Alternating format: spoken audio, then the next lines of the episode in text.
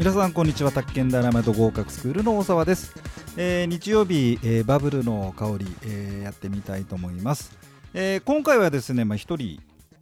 なんでなんですよね。あのー、まあ、まあ、日木監督なんかとねまいろいろまあ喋ったりしてて大沢コーチもさたまには一人で喋ればみたいなねなんか言われちゃいまして。まあ、一緒にやりたくねえ。そういうわけじゃないんでしょうけど、まあ、そう言われてみりゃちょっと一人でも喋ってないから喋ってみようかな。っていうことでねあの今回はあの一人でやってみたいと思います。えー、でまあ彼女が言うんですけどね、あのまあ、ヒマラヤでね、こうやってまあ宅建ダイナマイトラジオ2月から、えー、2月15日からスタートしましてね、あのー、まあまあやってるわけなんですけど、何か喋りたいことがあるから、あの校長始めたんでしょ？なんてことに言ってくれましたけどもね、いや特にないんですよ。特に喋りたいことはないんですけど、えー、まあまあマイクを前にするとなんか喋るだろうなっていうまあ自分ではね。まあそういうことと。あとはまああのー、なんだかんだ言ってですねやっぱりまあ私あのー、やっぱラジオが好きなもんですからね。音声の番組が好きなもんですから、えー、まあちょっとそれやってみたいあとはなポッドキャストっていうまあ仕組みなんでしょうけどね、まあ、それもまあ流行ってきましたし音声コンテンツをビジネスにみたいな、えー、まあ動きもありましたし。まあ、あとは何はともあれですね、あの、仲間とね、えー、ちょっとこう掛け合い掛け合いですかね、えー、まあ、あれこれ言いながらね、まあ、なんか番組でもできたななんて思いまして、まあ、始めたわけでございます。えー、そんなわけで、えーまあ、宅建ダイナマイトラジオ、えー、バブルの日曜日はね、バブルの香り、大阪校長のぶっちぎり宅建ということでございまして、今回ですね、ちょっと皆さんにね、まあ、改めてご案内しようかなと思います。まあ、ご案内と言いましょうかね。あのご紹介と言いましょうか、あの、ちょっとまあまあねせっかく1人でやってますから、ね、あのね土曜日なんですけど毎月第4土曜日なんですが実はですねあのネット配信の番組でですねあの宅建ダイナマイト合格スクールぶっちぎり大放送というのをですね、えー、配信しております。えー、ネット配信の番組でございまして、まあ、ご視聴はですね、まあ、YouTube、えー、それからニコニコかな、ニコニコ動画かな、あとは Facebook、えー、この3つのチャンネルで同時にお送りしておりますので、まあ、どれかで見てちょうだいみたいなことで、えーまあ、毎月1回やっておりましてですね、ね実はまあ5月22日土曜日、昨日ですけどね、えー、あ時間が17時から18時なんですが、えー、1時間、まあ、やっておりましてそれでね、まあまあ、このぶっちぎり大放送なんですけどね、あの回数がですね今回で86回なんですよ、86回。えー、毎月1回ですから、まあ、単純に12で割っていただくと、まあ、6年とか7年とか、えー、昨年ですがねあの、まあ、コロナの騒ぎがありまして、えー、3ヶ月3か3ヶ月ぐらいだったかなちょっとこうできないのがありましたんでね。あのー、まあだから、えー、86をね、えー、12, は12で割ってイコールということじゃないでしょうけどまあまあ7、8年、7年ぐらいかな、えー、やってまして、まあ、老舗番組と自称はしているわけなんでございますけど、そもそもあのユーストリームっていうのがありまして、まあ、知らないだろうね、皆さんね。あの YouTube だなんだの前なんですけどね、ユーストリームという仕組みがありまして、えー、それでね、ネット配信でね、おなんと、あれ、生放送がインターネットでできちゃうんだよなんていう騒ぎの時にね、確かまだ、まあ、Windows なんだろうね、あれ、7とか XP ってことはなかったかな。なんか、なんかかなり前の OS の時のね、話だったような気がしますけど、その頃からやっておりましてはい、えー、それでまあ、で今回何やったかっていうとですね、ちょっと今回ね、皆さんに聞いてもらいたいんですよ。あ、見てもらいたい。すんごい面白くってさ、あの、自分で言うのなんですけどね、あの、タイトルがね、あの今回あまあまああのまああの何でやってるかっていうとあのマタロウ君マタロウさんっていう人と、まあ、あの人がまあ番組のリーダーなんですよね、えー、マタロウ君っていうのと、えー、アシスタントでねともこちゃんね、えー、おりまして。で私の3人で、えー、ワンフォーメーションでやってるわけなんですけどあの今回のねテーマはですねあのー、目指せ歌って踊れる宅地建物取引士緊急事態もぶっちぎれせーの事例で学ぶ試験に出ない準宅建ダイナマイト相続編ということでね あの試験に出ない順とまあそういう立て付けであのまあ、やったんで。で前回4月もそのパターンでやりましてね結構好評だったらしいんですよね。あの番あのその足立区民放送のね皆さんが言うには。じゃあまあ、えー、今月もなんていうこと。それで今回ねあの仕組んだのがですね、まあ、試験に出ない順でね、まあ、あの中身自体はまあまあ私がまあどうしたってねそれはあのパワーポイントであのね、あの番組でほら、これ見てくださいな、ね、これでやりますよって、まあ、ほら、そういうネタを仕込まなきゃいけませんで、まあ、私がまあ作るっていうことになりますよね、これは当然そういうことになっちゃうんですけど、で今回仕組んだのがね、宅地建物取引士の試験委員ってあるんじゃないですか、うん、ちょっとあいつらをおちょくろうと思って いやね、宅建試験の、まあ、宅建試験をネタにしてですね、三十数年間食わせてもらってますよ。私もね。私もそうですよ。だけどね、まあ、あまりにもそれひでえだろうっていう、まあ、ひでえだろうって言い方もどうかな。あのー、まあ、話があるんで、ちょっとそれを、えー、まあね、やってみようかな。まあ、これあのさ、あの大手の例えばまあインプレスが絡んでる番組なんかじゃまあ当然無理ですしね、えー、大学でも喋りませんしですねあとはまあほらあの試験機関の方とべったりなあんじゃん大手呼び込む どことは言いませんけど、あんなところじゃまあもちろんできませんから、あのー、ね、色のついてない、まあ、宅建ダイナマイトです。言っちゃえと、で、何やったかっていうと、まずね、あ、いやね、民法の試験範囲から、本試験選択肢いくつかあるんだけど、それちょっとずれてねっていうのでね、ちょっとおちょくり気味でやってみる。例えば、まあ、あの、じゃあね、まずね、あ、あのそれでね URL 番組の URL 貼っときますから動画を見てもらいたいんですけども、まあ、手短に何やったかだけちょっとご説明しますとねまずねあの宅地建物取引業法っていうのがあってそれの第16条で宅建試験のことが決まってましてまずそこから行ったんですよ。でちょっと読んでいきますよね第16条試験です。宅地建物取引業法、えー、第1項。都道府県知事は国土交通省令、ね、国土交通省令の定めるところにより宅地建物取引士資格試験以下試験を行わなければならないと、えー、2個試験は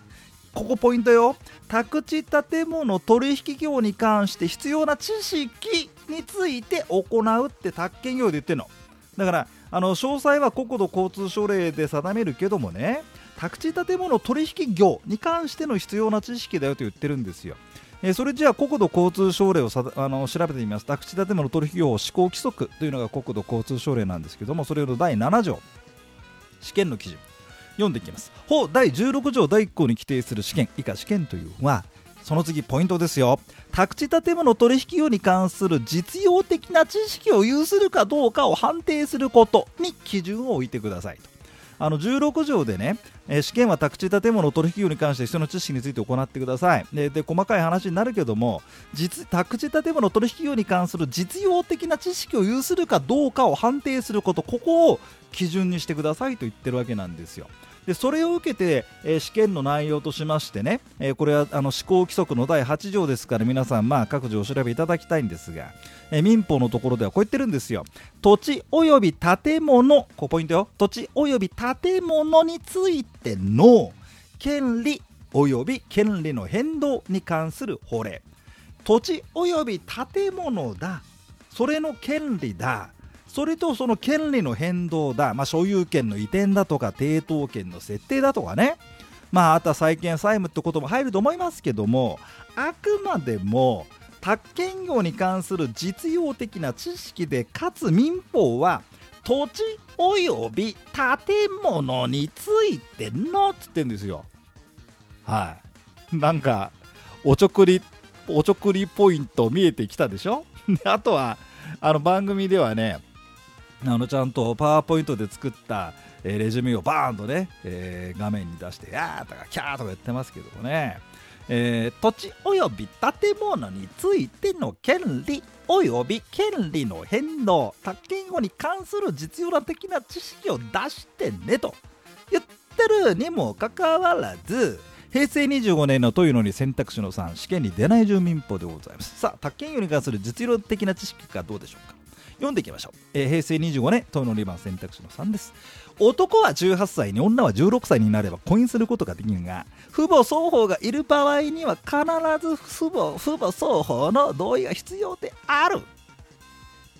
これ宅建業ですかね？宅建業に関する実用的な知識ですかね？はい。解説としましてはそんなに早く結婚しない方がいいと思うよっていう番組中で言いました試験に出ない順民法。次です。さあ宅建業に関する実用的な知識。土地及び建物のと言っておりましたんでね。平成29年の問いの5番の問題文です。A は中古自動車を売却するため B に売買の媒介を依頼し報酬としてと。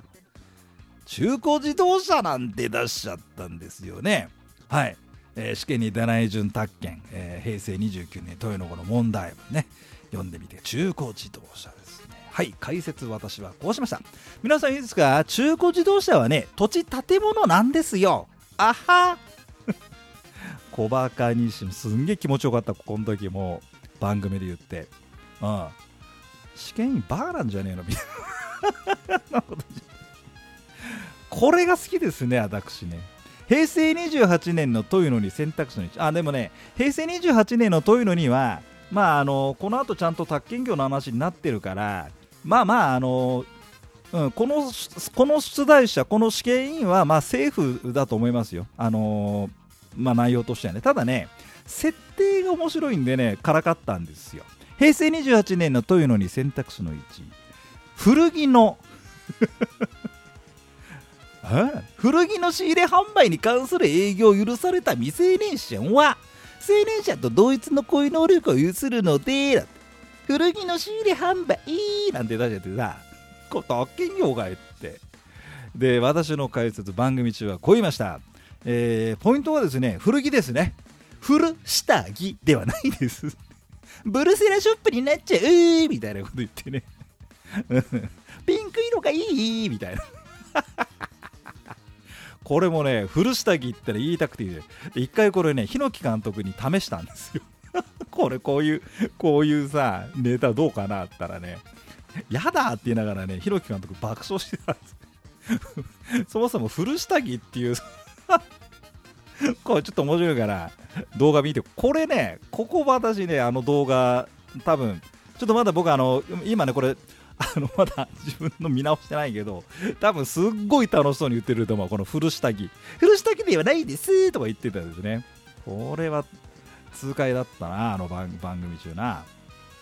えっ、ー、とね試験に出ない順宅建民法編宅建業に関する必要的な知識かどうか。平成11年問いの1の選択肢の2です。平成11年だからちょっと過去15に載ってないんですけど、まあ、ネットで、まあ、いくらでも転がってますんでね誰かの見てください。平成11年問いの1選択肢の2ですね。満15歳に達した者は父母の同意を得て婚姻をすることができる。これ宅建業に関係ないっすよねみたいなことってね。それでね解説はね15満15に達したものは解説。15で姉やは嫁に行きお里の頼りも耐え果てた。15でねえやも嫁に行けですね。でお里の頼りも耐え果てた。このお里ってのはですね実は都市計画区域外なんですよつって。出題者のこの試験員はですねお里の頼りも耐え果てた。ここをまあ宅地建物のね知識という。都市計画区域外ってのを出そうという深い意味があったんですって大バカにしたんですよね。これも面白いんで、まあ、動画を、えー、見てください。令和2年あ令和2年の12月の豊野さんの選択肢1ですね。あの陰族結婚した同士陰族関係は 離婚した場合および夫婦の一方が死亡した場合当然に終了する。夫婦の一方が死亡した場合さ陰族じゃなくなったら配偶者じゃなくなっちゃうから相続人になれねえんじゃねえかって話さ離婚した場合は当然に終了するけどもねっていうところで解説がねおじいちゃんが亡くなってもおばあちゃんはおばあちゃんできている。令和2年12月一番最新の試験の豊野さん。これねあのー、令和2年の試験委員はさあのネットで出てるから誰が買い出したんだろうなって皆さん見てもらうといいかもしれない。あのブログでも書いてるね、うん、などなど、えー、こんなんでキャッキャ。結構ねだからね昨日の昨日のね、えー、ぶっちきり大放送は久々にねざまあ見やがれって感じでねやりましたねなんか爽快だったでもねあのー、足立区民放送の皆さんも結構受けてて なんか、なんか絶好調でしたね、なんて。お、ちょっと若返ってきたんですよ、私もね。そうそう。それであとね、あのー、その後の後半もあったんだけど、あの、宅建ダイナマイト相続編ですね。実例でってやつで、これはね、あのブログ読んでる方はね、あのー、あの例のあれですよ、うん、13億円の話、はい、ブログでも展開したんですけどあの内容を、えー、ちょっと番組でねあの事例で学ぶっていうことでね。一応こんな話です。さあ事例で学ぶですね。まずですね、えー、状況設定ですね。13億円の遺産を残して D 氏が死亡した。で普通 A, A とか B から始まるんです。いきなり D 氏にしてね。うんはんですね。うんはん。うんはん。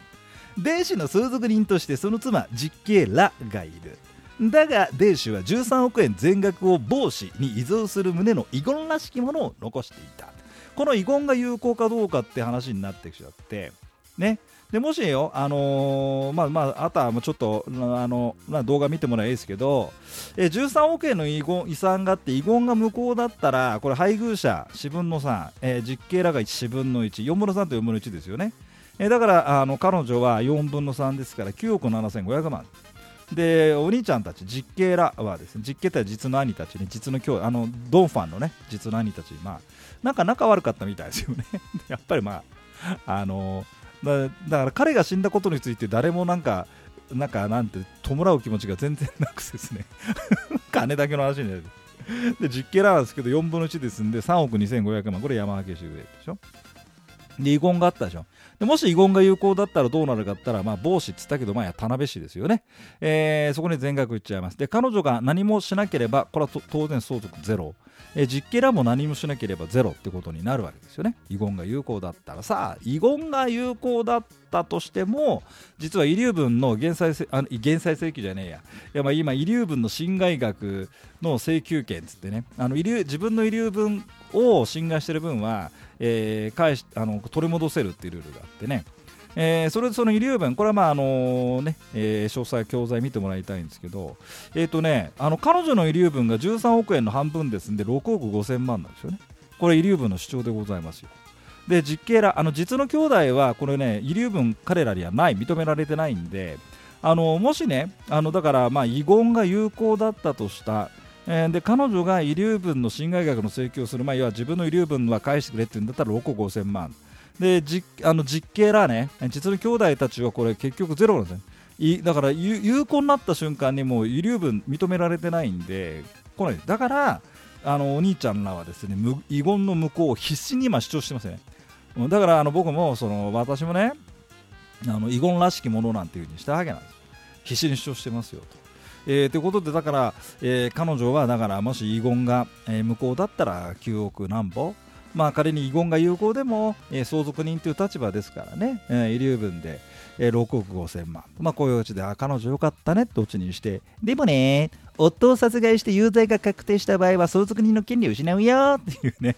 あの相続人の結果授ですね。あそこのところをちょっとオチにしました、えー、そんなこともですねキャッキャキャッキャやっておりますんでちょっと今日ごめん、えー、バブルの香り、えー、長くなりましたけどもね、えー、ぜひぜひ。あの動画のリンク。ああのサインしてみてくれると動画のリンクが見れるようになるのかな。あの詳細ってところがまあ見れますんでね、あのこのラジオでもね、うんえ、そこちょっと貼っつけておきますんで、まあよかったらね、えー、ご覧になってください。ということで、はい、えー、今回はまあ、うんまあ、要はあの、まあ、何が言いたかったかっていうと、えー、土曜日、すっげえ気持ちよく喋り倒したぜってことを 皆さんにお伝えしたく、えー、こんなバブルの代わりにしました。はい、ということでまた来週お会いしましょう。